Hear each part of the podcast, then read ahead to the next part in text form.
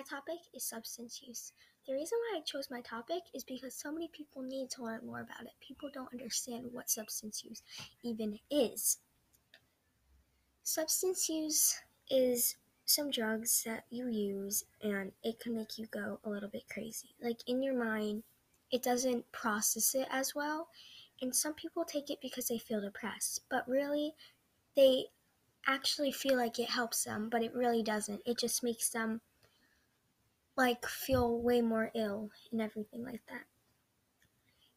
This is not a healthy this is not healthy because so many people could die from substance use.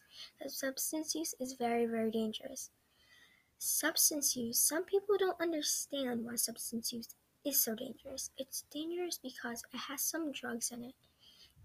And it could really harm your body inside, but some people think it's like really good to take, but it's really not. It just harms you and your family.